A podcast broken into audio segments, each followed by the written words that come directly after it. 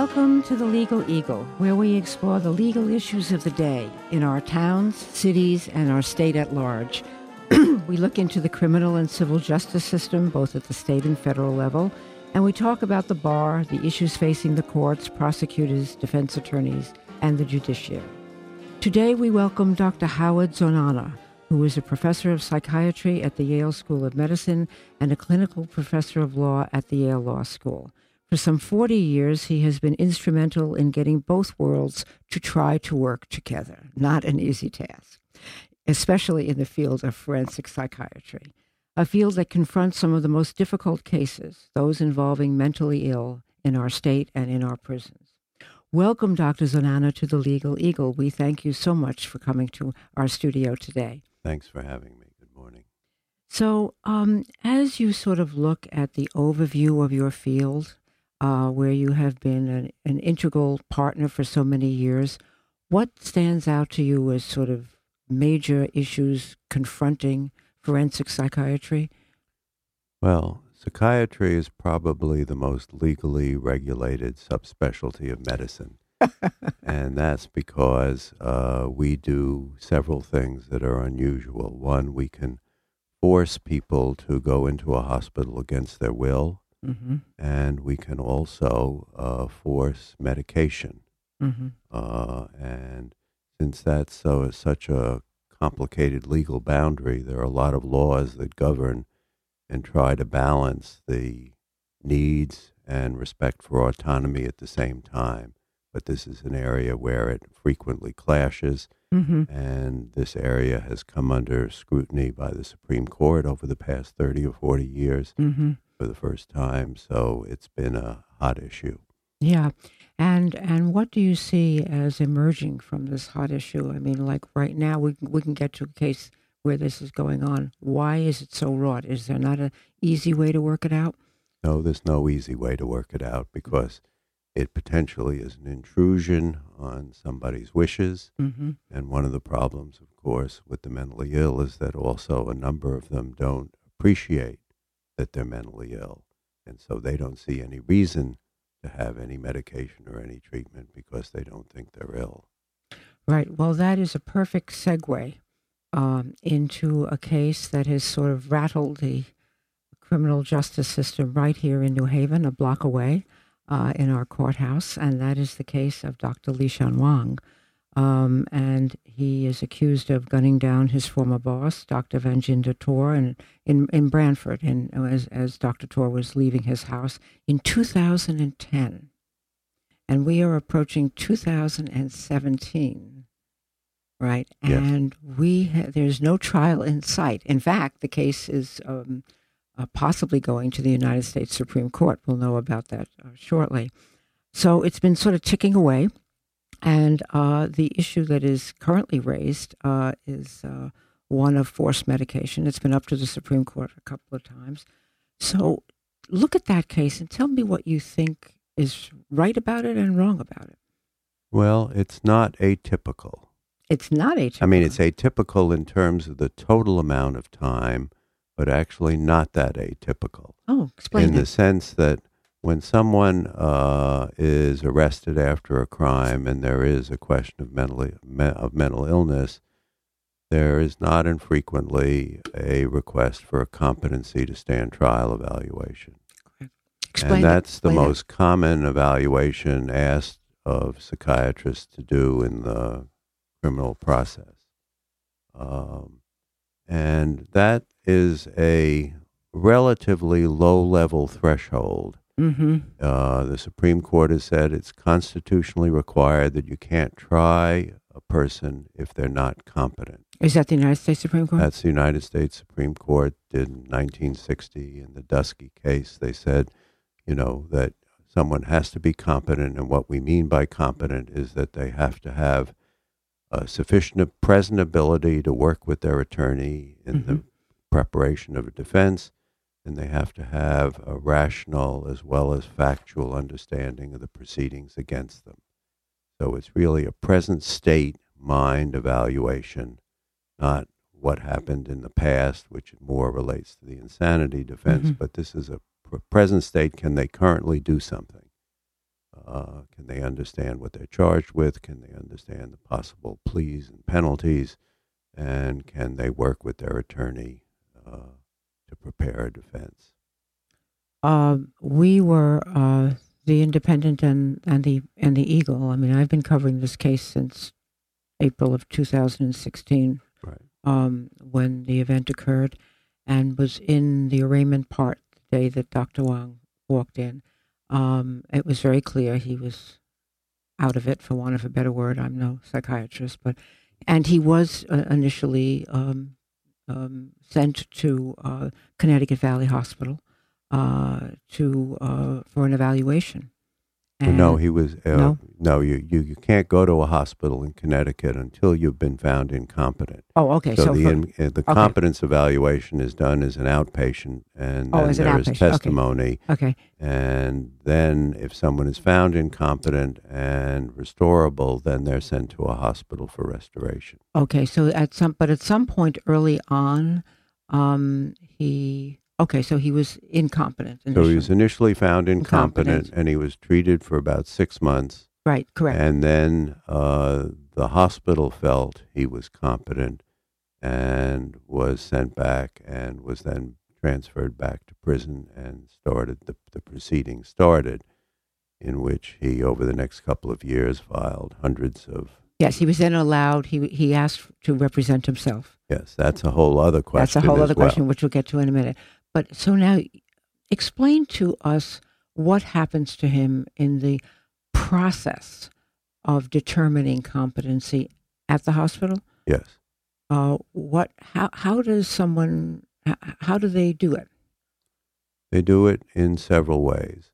One, the question is, what's the nature of the mental illness, and what's the best treatment for that mental condition? Mm-hmm. That often may uh, require. Uh, Uh, therapy, psychotherapy, it may require medication, mm-hmm. and it may require education. Mm-hmm. So some people who are intellectually impaired, uh, if you give them sufficient education and go over things frequently enough, they can learn about the proceedings and what they need to do. Yeah, elaborate um, on that a little bit, this learning process. I mean, Well, um, you know, some people are... Probably a lot of people don't know the intricate details of a courtroom and what their rights are and what their attorneys do and what they do and how a jury works. So that you, those are sort of almost didactic kinds of teaching things. So they have uh, several meetings a week up on the unit to go over what legal proceedings are and trying to get a person to see what they're charged with and go over that several times so that they can learn it if that's the problem. Some people who have a different kind of mental illness, that's not the problem. They know what they're charged with, but uh-huh. they may be delusional, they may be hallucinating, they may have a thought disorder that makes them not able to rationally put together a sentence. Right. So Doctor Wang has never accepted any medication from day one. That's right. Uh, have that okay, and so that wasn't an issue. So they were they were teaching him, and he's from China, so he didn't know our system very well. But he lived in the United States. Yeah, I don't know how much that was a problem for mm-hmm. him because he was a he was a physician, mm-hmm. and he's smart, mm-hmm. and uh, I think he knows technically a lot of the things. Mm-hmm. The question was whether or not and how delusional he was. He saw himself as the victim rather than the man that he shot. That that's correct. And um, so when you say delusional, what is the obligation, let's say, of the doctors at the hospital uh, to deal with delusion? Well, it depends how it relates to the criminal proceedings. Uh-huh. If someone... Uh, Uh, held up a store and know that's what they did, but believes that aliens are invading, it may not infect their feelings about the criminal justice system, and so they can still be competent. Mm-hmm. But if their delusions affect the how they think about the legal proceedings, mm-hmm. then it is significant. Mm-hmm. And then you have to try to deal with that. And one of the problems, of course, is that fixed delusions are hard to change. Yes. Uh, sometimes medication will undercut them. Sometimes it won't. Uh-huh. And that's one of the big issues in this case. Right. So um, it, it's possible then that the doctors didn't get to the issue of delusion?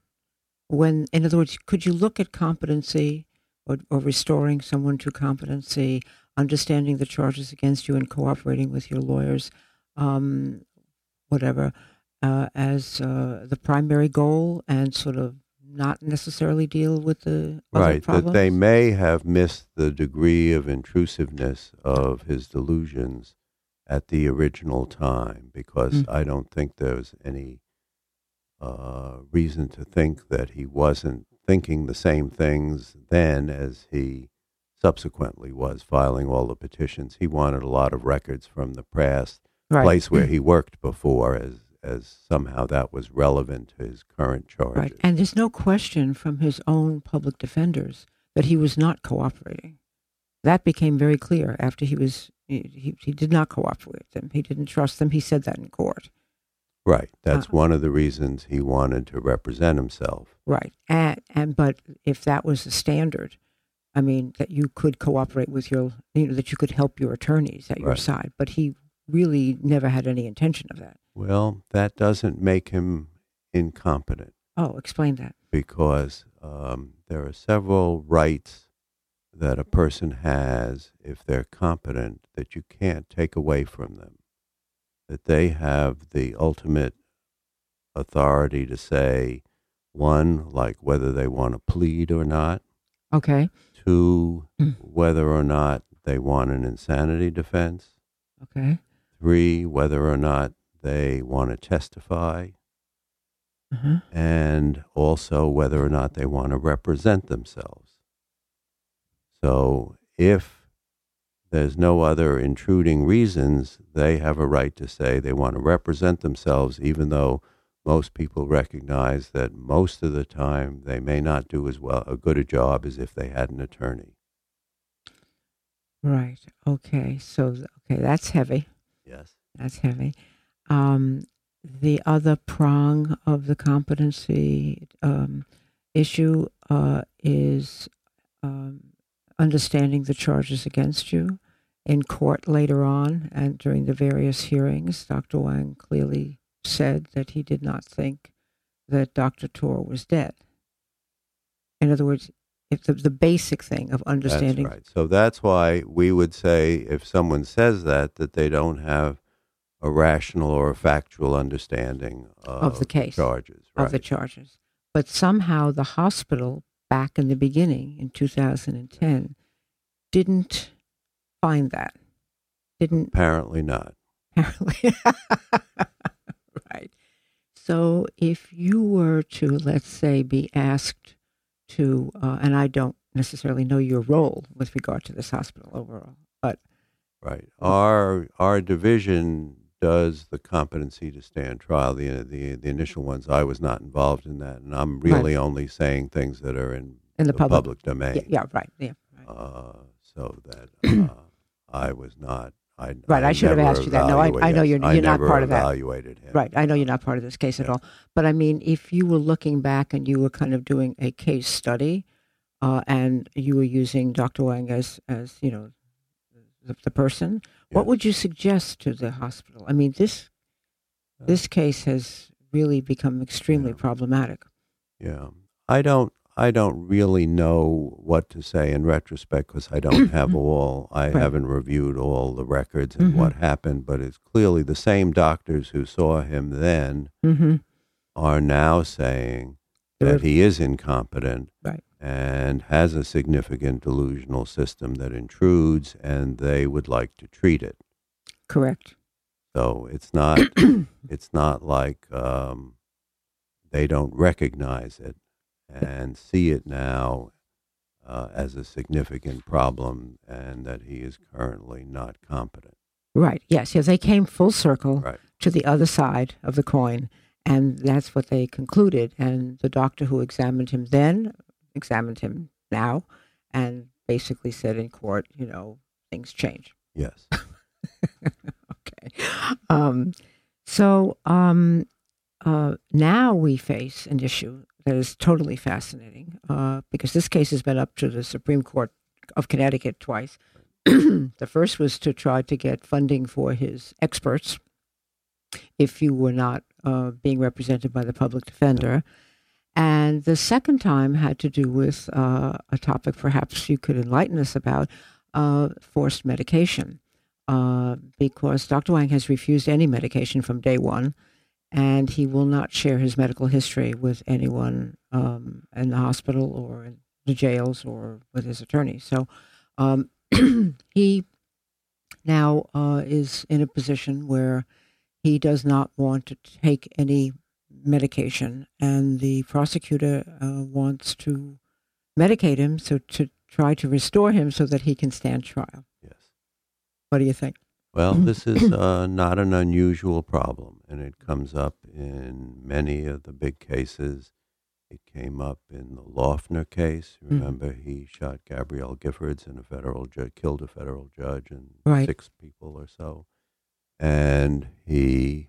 Uh, in that case, and in the Weston case, where a man shot two Capitol guards in uh, Washington, D C, in the Elizabeth Stewart kidnapping. Yes. Uh, all of the cases involve questions of forcing medication to restore competence.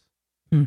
And in general, the defense generally argues against it. Mm-hmm.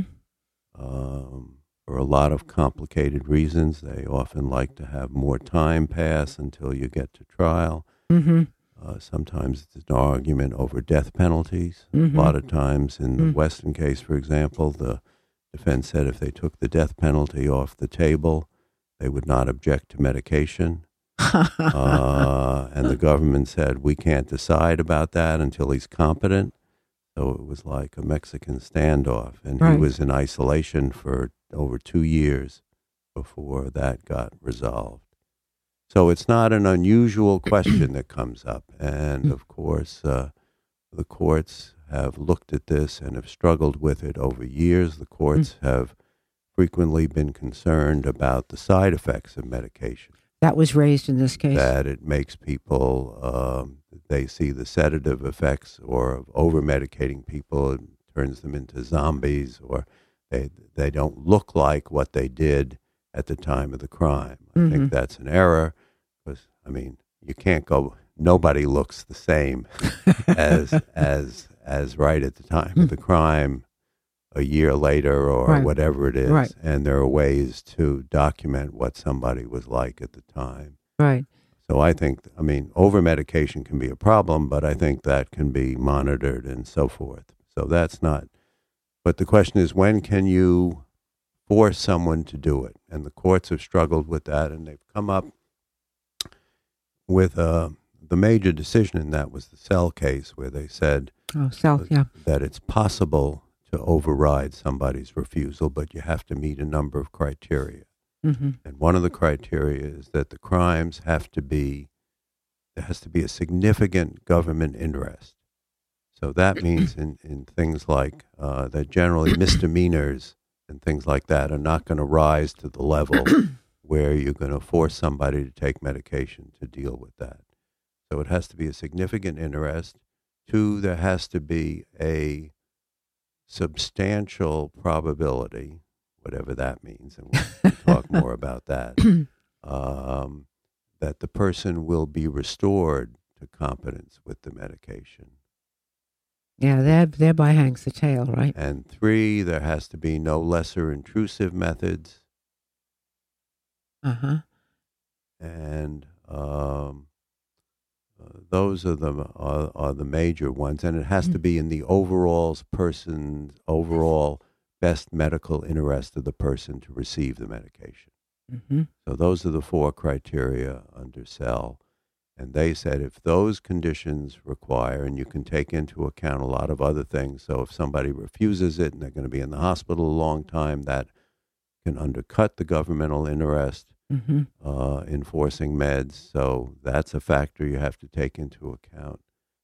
And you can use the probate court. I mean, it was... When we first started doing these, uh, we thought you had to go back to the criminal court where the trial was going on because they would feel it was somehow bypassing them if you went to the probate court. But Sell said you could, if there were other mechanisms that you could find to forcibly medicate, mm-hmm. that was okay. And the standards for forcing medication on someone civilly are somewhat lower than they are in the in in in the criminal side. But this is still in the criminal side. Yes, but but you could go to probate court, and if he met the state criteria or mm-hmm. serious deterioration or was a harm, you could still medicate. You could still medicate him. You could just, and, and is there a time frame on that? Do you know? I mean. Uh, well, these things have to be periodically periodic. be, to be yeah, reviewed. Right, right. So, okay. So, so the Wang case right now, um, uh, his, he is now back with an attorney, a very, uh, a very highly regarded one, Tom Ullman, the chief public defender. And uh, they have filed um, uh, with the United States Supreme Court seeking to overturn the Connecticut Supreme Court's uh, unanimous decision to yes. medicate him. Yes. And that is now before the the High Court. Uh, they will decide whether to take the case or not perhaps in the next couple of weeks. Yes. Assuming that they do not, and I'm only making an assumption, which I shouldn't make, but based on the fact that the, it was a unanimous decision At, by the lower yeah, court. But, but I but, mean, there is a split in some of the circuits mm-hmm. about how to deal with these cases. Okay. And, and what's the, the what, issue is what substantial probability means. What substantial probability means. That right. someone can be restored. Right. Now, some courts have said you have to have at least seventy percent uh, oh. insurance that that will occur, or seventy percent probability. Uh-huh. And that's a very high standard, and there are no real controlled studies in any of these things that sort of reach that. So it's usually individuals' experience in, who work in restoration who will say, well, in you know the cases I see, seven, you know, the the, the range varies. Mm-hmm. And in this case, uh, Doctor Cotterell said fifty to seventy percent of the people he sees generally can be treated to a point where you may not take away all the delusions, but the press of the delusions is not so strong, so they can be competent. Right. So. Yeah, he and, did say fifty to seventy. Yes. Right. And the court said as long as it was over fifty percent, that was okay. Mm-hmm. And that's what uh, Tom Ullman feels is inappropriate. Mm-hmm. Now, it's very hard to translate treatment criteria into percentages. Right. I mean, even the courts in their own looking at standards beyond a reasonable doubt, clear and convincing preponderance of the evidence, you'll never find a judge who says a percentage for what beyond a reasonable doubt is. Right. But they want doctors now to say their percentage, and we don't use percentages. Right. Just uh, as a general term, you don't. Right. right. I mean, of You know, you don't go to a patient and say, well, we have a, a ninety percent chance that this will do it or stuff like that. You know, right. you, you, you try to make a reason, you know, you try to make a diagnosis, what the standard treatment is, what's that it's more effective than not, and mm-hmm. the side effects and so forth. But you don't usually get into a debate about numbers. Right. This is, uh, should we say, uh, uh, the different uh, cultures between law and medicine? Yes. Uh-huh. And you who have sort of tried to bridge that, just to deviate for this question, is that hard? At times it can be. At times it can be, because people want more certainty from you than they will look at their own system in the right, same way. Right, right, right. So that must have been a sort of a fascinating part of your academic life. Yes. Yes. I mean, these are all fine lines of uh-huh. where did, you know, when can you hold somebody against their will? You know, that's a big intrusion in somebody's life. How sick do they have to be? Mm-hmm. So all these are threshold questions, you know. Right, right. Okay, so looking at, at the Wang case, while I thought from just a reporter's point of view this was taking a hell of a long time, in fact, this is sort of within the, the boundaries, so to speak, given the issues. Well, it's within the bound. The only thing that was unusual about it was, uh, I guess the judge had a hard time that some of his motions were seemed to be reasonable and others didn't, and it took him, there were several years that went by before mm-hmm. another competency uh, evaluation was requested. Right, right. It, well, it took a different judge. Yeah. It took a, it took the emergence of a trial judge, and it, it, it, it was a very difficult case. Yep. So it just went on and on, and um, and until they finally came to that conclusion. Um, so uh, I guess what the Wang case does do is is to raise the issue of some flaws in the system. Maybe flaws is too strong a word, but you know, how just sort of not seeing everything in the defendant uh, on on on maybe the hospital level uh, to try to make a clearer decision. Because given what he really felt, he probably shouldn't have been deemed competent. Well, it depends how much somebody tells you. So you often don't know ah. what somebody really felt. Uh, That's true. Some people will, will tell you uh, a slightly different story. Uh, or will tell you what you, you want to hear. Or what they uh, also want to see as an outcome. Right, right. Yeah. So that's why we often have to look for malingering. I don't think malingering is so much a question here, mm-hmm. but some people try to look better. Some people try to look worse. Mm-hmm. So it's there's no simple answer to this. Oh, um, okay. Yes, I see that. Okay. So uh, we will await what happens at the United States Supreme Court. And if he has to be forcibly medicated, that would take place soon, I would presume. And, um, we'll go from there, see yeah. what happens, right? Yep. To be continued, yes, right? Um, so you've held a number. Let's let's look a little bit at um, uh, Doctor Wang has spent some time at the hospital. He's also been in jail, uh, awaiting, and uh, he's been on bail, uh, which he couldn't meet. Um, tell us a little bit about what's happened to prisons uh, with regard to the mentally ill. Well, I know that's, that's a big question. Yeah, it's a big question, and it's been a big issue because mm-hmm. uh, um, some relationship between the deinstitutionalization of the mental hospitals going from, you know, five hundred thousand beds down to about five thousand. Uh, oh, say that again slowly. five hundred thousand to five? To five thousand or so. So uh, that means that hospitals have been closed? Yes. Okay. I mean, in Connecticut, we used to have three large state hospitals, mm-hmm. over a thousand patients. Now we have one state hospital, one we have one large state hospital and some community mental health centers, but with some inpatient beds. But there are about four hundred patients or so up at Connecticut Valley Hospital now. Four hundred. Ooh. So, so that's, it. that's a major change, and the number of people with mental illness in prisons has risen dramatically. Mm.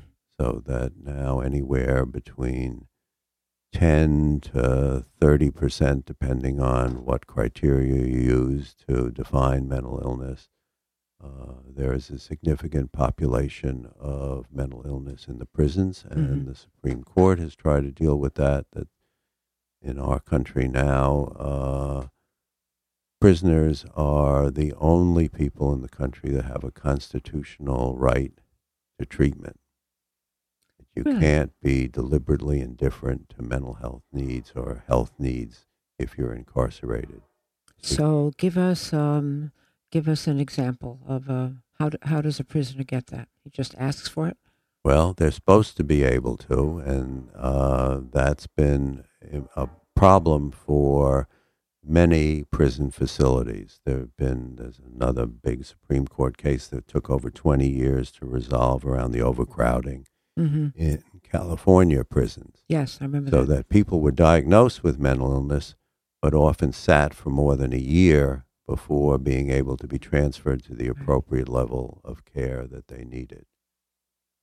And so uh, the court ordered some cutting back of the number of people in prison. I mean, a major case. Mm-hmm. And that's been a problem around the country. Mm-hmm. Um, hospitals, you know, generally to operate have to be accredited. Mm-hmm. Uh, the Joint Commission on Accreditation of Hospitals does that accreditation. But the prison hospitals don't have to be.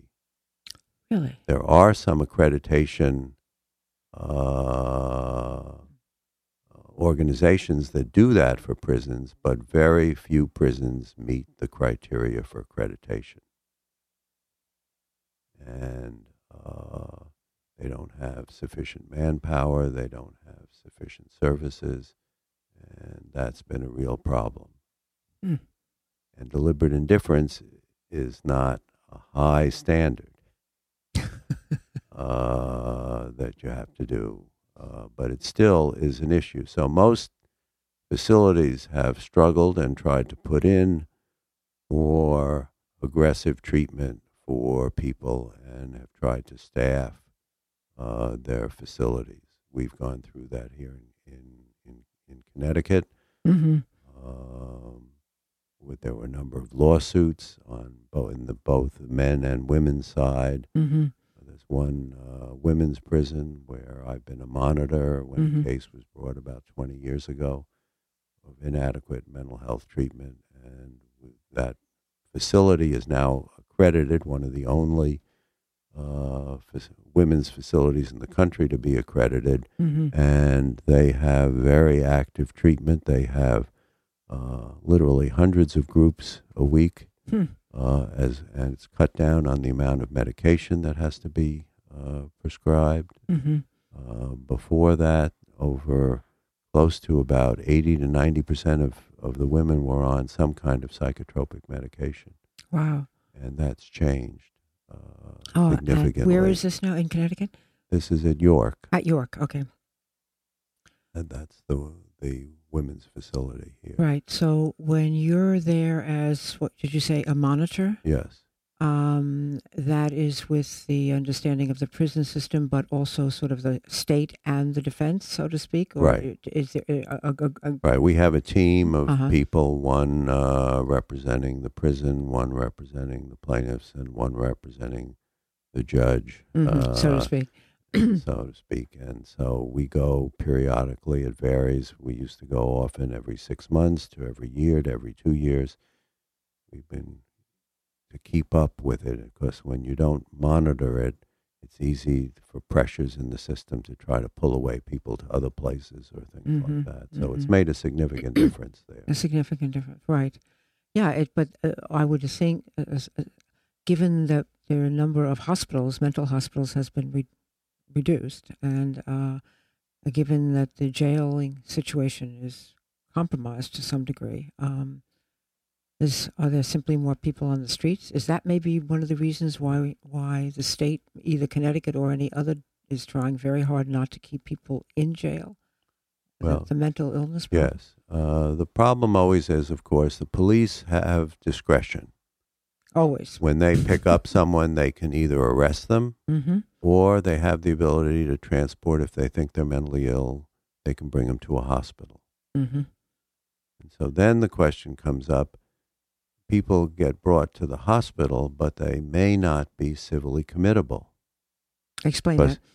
In order to be civilly committable, that is hospitalized against your will, you have to be either dangerous or gravely disabled. And sometimes people come in who don't meet that criteria.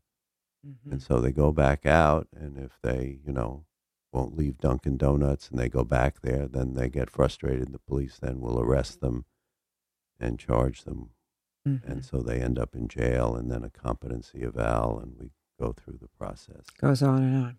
Uh, so the boundary there is difficult. The police, uh, we provide some consultation at times, train them so that they do recognize when there is a significant mental illness and appropriately di- divert people. And we have other diversion programs uh, in place to try to keep people out of the criminal justice system if that mm-hmm. can be done safely. Mm-hmm. It sounds like this is an overwhelming issue. It's an overwhelming issue, and with the decreased number of beds and the overcrowding of hospital emergency rooms, it's a national problem.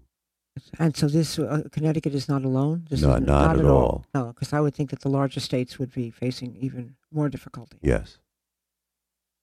From your perspective, uh, looking at it, any suggestions about how states might in general deal with this? Everybody, it seems piecemeal. It seems cobbling it together. Do you have any broad views? Well, I mean, these are struggles for all departments of mental health and mm-hmm. addiction services like we have. You've got to decide some basic questions like what are the number of beds a state needs? Mm-hmm. And how to figure that out is not easy. Uh, and you have to be able to have sufficient outpatient backup and housing mm-hmm. and other services to allow people to survive in the community. So there has to be a lot of backup services and uh, support housing that has staff and things like that for right. people who have difficulty uh, functioning totally on their own. Right, kind of like group houses. Yes, yeah. And halfway houses. Halfway houses, like that. Right. Yeah, that's and hard. Supportive housing and things like that. This is difficult. This is a difficult area. um, let's turn for a moment to, um, you know, it seems like an odd transition, but we haven't actually talked about insanity. I mean, this process that you're describing could actually lead to that. I would, I'm not making a joke, but you know, you know what I'm saying. It gets yes. crazy. Um, tell us about the insanity law and um, in Connecticut. Well, it, it may be just Connecticut or just you know federally, uh, and its impact on courts. Okay. Mm-hmm.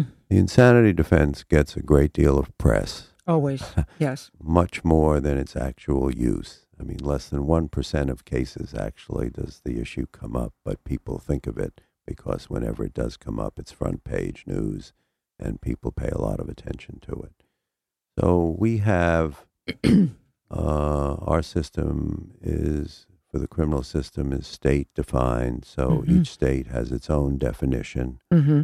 of what uh, sufficient threshold is for the insanity defense.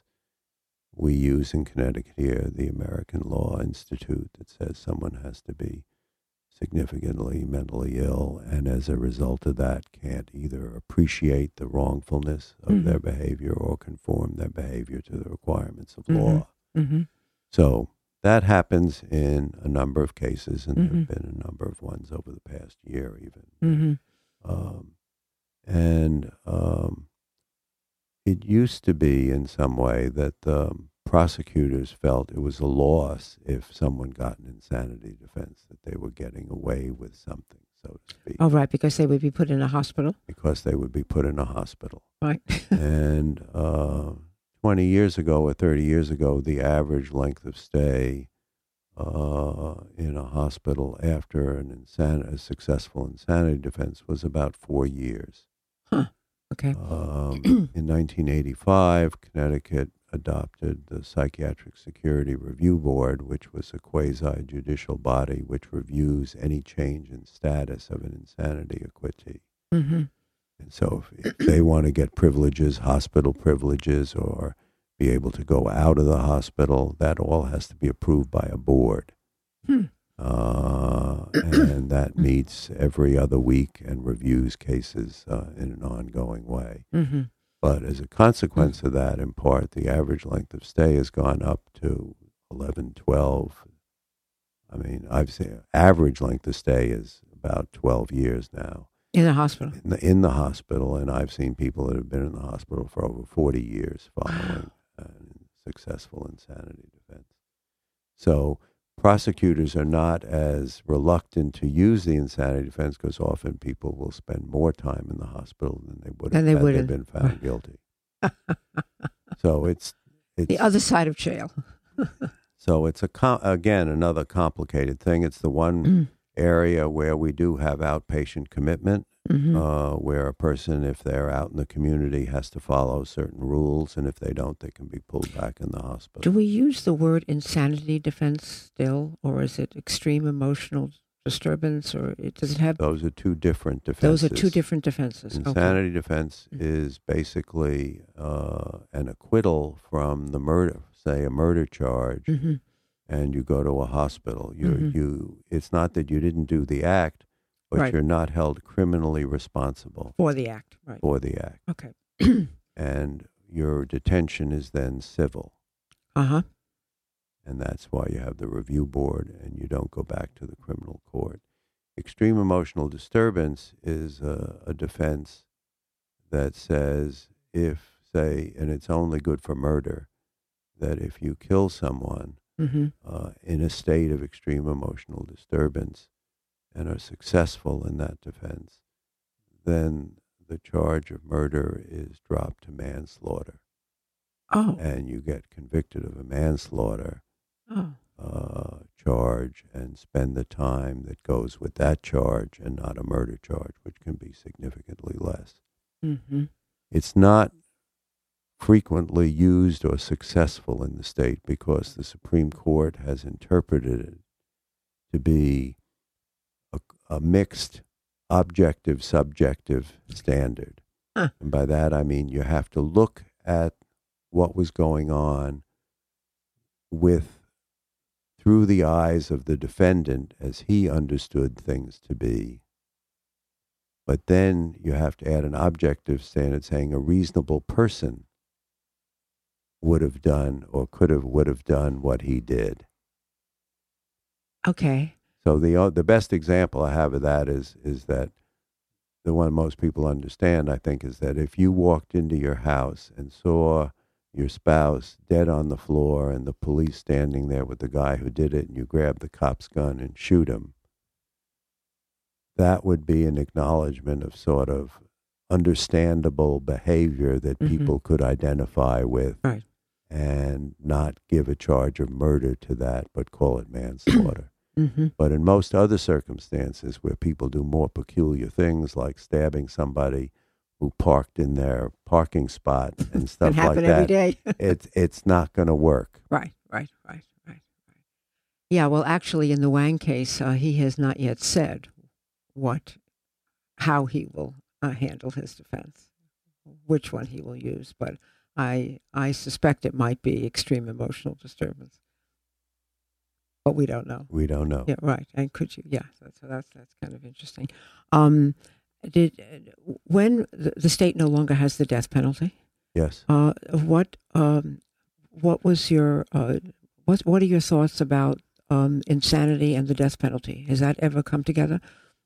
Um, did, did we it have usually that? Does not come together because in general, when someone is looking at the death penalty, it means they have been been found guilty mm-hmm. and have not been able to exert a successful insanity defense. Mm-hmm.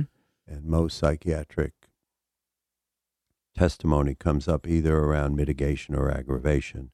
In the states that have it, you have to balance, in most states, mm-hmm. uh, aggravating versus mitigating factors. Right. So when we had the death penalty, we did a lot of evaluations. Right. So prisoners mitigation. Are evaluated. At yes. The, yes. Right. Okay.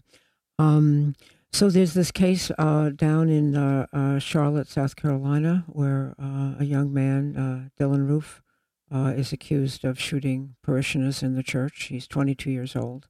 Uh, he's not graduated from high school, and he's just been given the right to represent himself.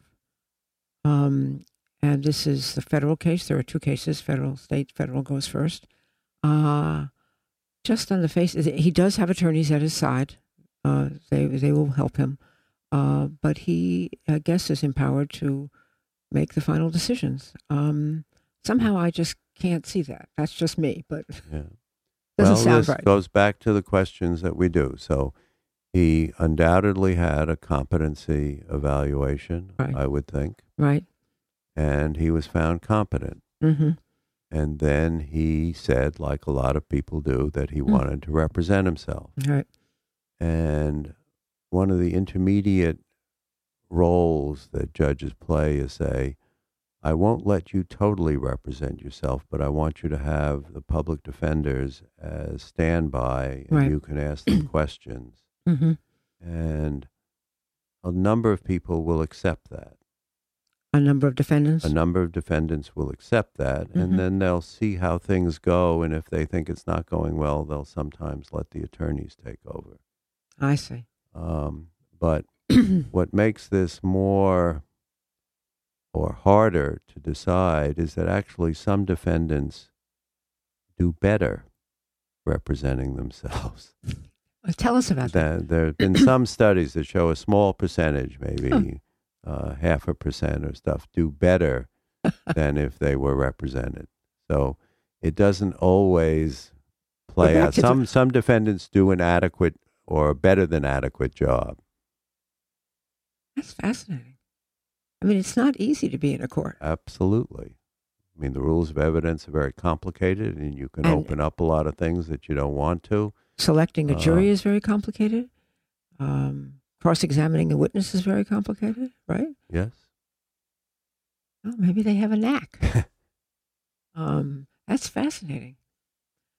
As you look back at the at the many different aspects of this of this system, well, what strikes you as the one right now, and um, as we head into two thousand seventeen, most in need of change in this state, or most in need of some sort of continuing discussion? Well, I think certainly the uh, how to deal with the overcrowding of uh, uh-huh. hospitals and emergency rooms and holding people mm-hmm. there instead of being able to get them into hospitals is a, is a big problem. It's a little chaotic, right? And our state is not as bad as a lot. Some mm-hmm. places send people and hold them for a week or more or months. Mm-hmm. Some people sit in jails. Uh, and, uh, you know, especially with the difficulties in providing treatment in the prison system mm-hmm. compounds it. So they're, they're national. I mean, people are looking at this nationally. There's a bill before Congress trying to improve mm-hmm. the mental health system. So, people recognize it, but it's a it's a tough ongoing problem. Right, and uh, the governor is trying to uh, reintroduce um, a new bail uh, program because too many uh, people are in jail for small misdemeanors they, because they can't raise a hundred bucks or whatever, uh, and that's adding to the. Right. To, to I mean, the, we have a diversion program where mm-hmm. we try to look, you know, where you where you can take cases where maybe there isn't a threat of violence or danger. Mm-hmm. Uh, and divert people into a treatment system, and we have active people in the court who do that. Right, you can go to the court for that. Well, it looks like our time is up. It goes fast uh, when the topic is so interesting, yeah. and this one certainly is. You've given us a great insight, and we uh, really want to thank you, Doctor Zonana, for, for joining us in our New Haven studio today, uh, and for giving us uh, your thoughts on, on this very kind of complex, interesting, unusual Uh, set of uh, circumstances in our court system. Uh, it's an ongoing issue, and we would hope we could have you back someday to to talk about it again. Sure, happy to.